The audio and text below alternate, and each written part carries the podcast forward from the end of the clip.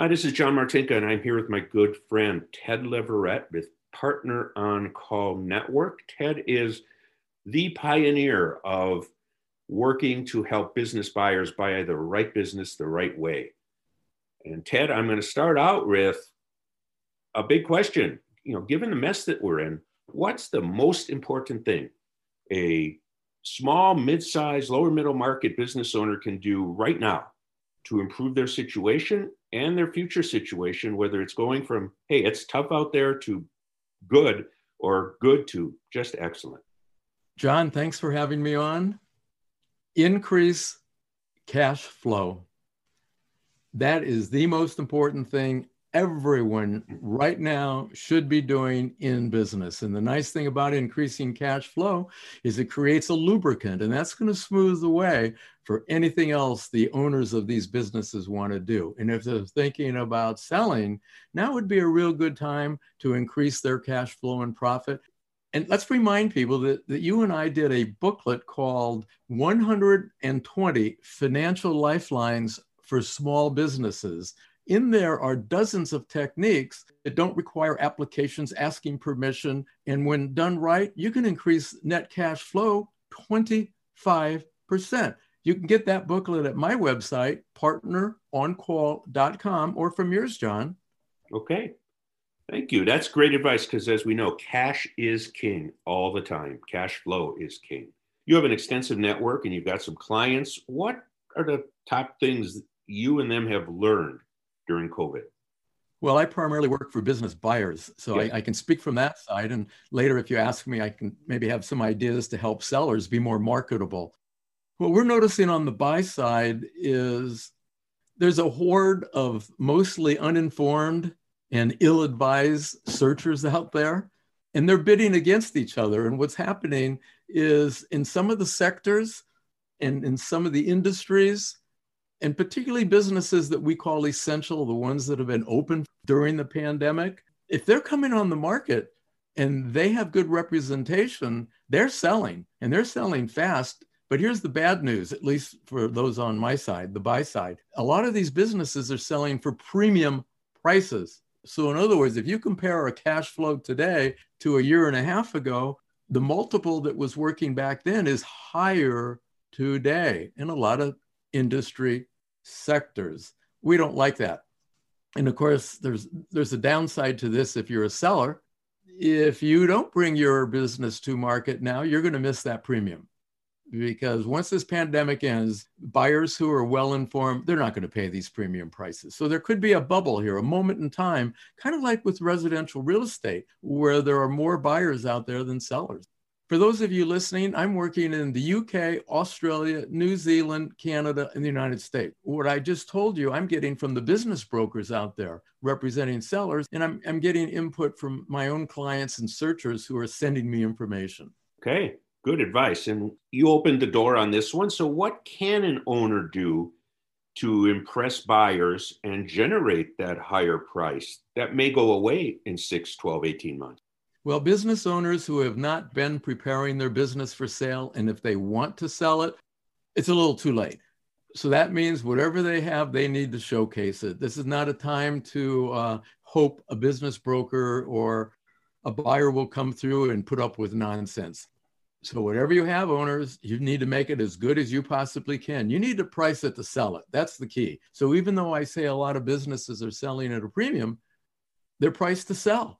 If you overprice it, buyers will move on. The second thing is offer seller financing upfront. Make sure you're advertising your publicity. If you're using a business broker, push this idea of you will finance part of the buyer's purchase. In other words, showing that you have faith in your business. The buyers I represent, I'm telling them no seller financing, walk away. I don't care what the price is. Why? Because we don't know how bad this pandemic is going to get. And we don't know how long this financial mess is going to exist. So sellers offer the financing. The other thing sellers need to be doing, and by the way, same with owners, have the right kind of advisors. There are so many owners that we're coming across who are using their accounting and their uh, legal firm that they've used to run the business. Those people don't know enough about bringing companies to market and making deals. So find lawyers and accountants in particular who know how to work with an owner and a buyer to make a deal. Does that make sense? That makes a lot of sense. A lot of sense. So, what are the biggest risks to buyers these days? Well, competing with other buyers, I think, is the biggest risk because that's going to require them to compete. If they go to what I call the hidden market, that means there's no other buyer bidding on a business, and we source them by going direct to business owners in niches we want, we might be able to avoid the buyer competition. Then, what we have to be real careful of is the cash flow.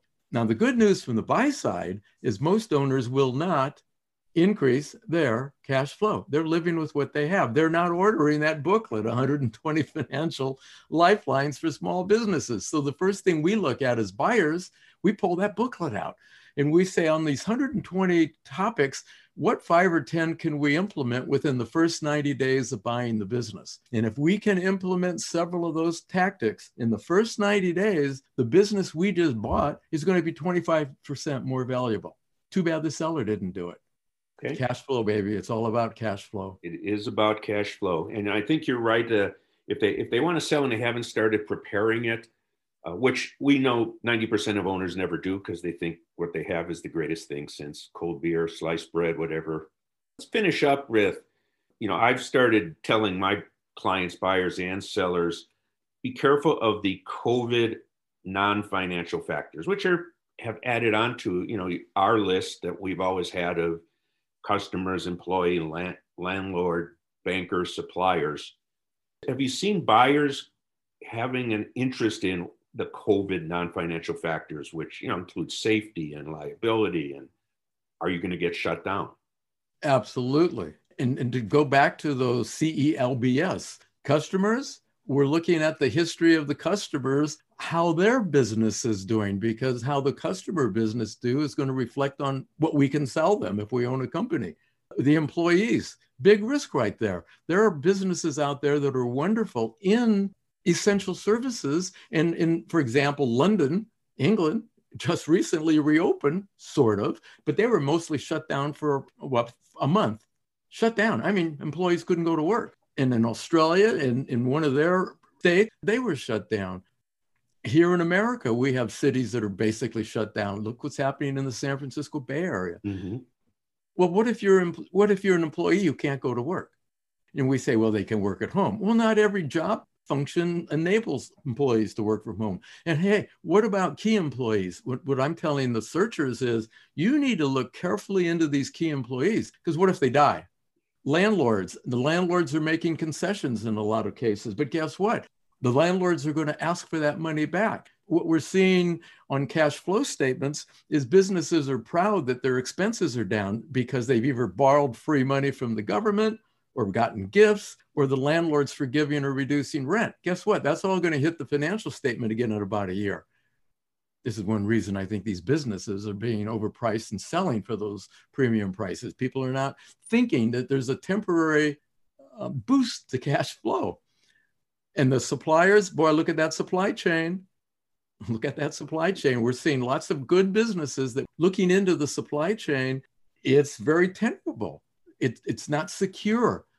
Well, if you can't get the products you need when you need them, how do you fulfill orders? So yeah. absolutely, COVID is doing havoc on on all those non-financial factors. Yeah, you know, and you mentioned what if your key employee dies? What if your key employee is scared to come to work? Ted, I want to thank you for taking the time to do this podcast. Always a pleasure.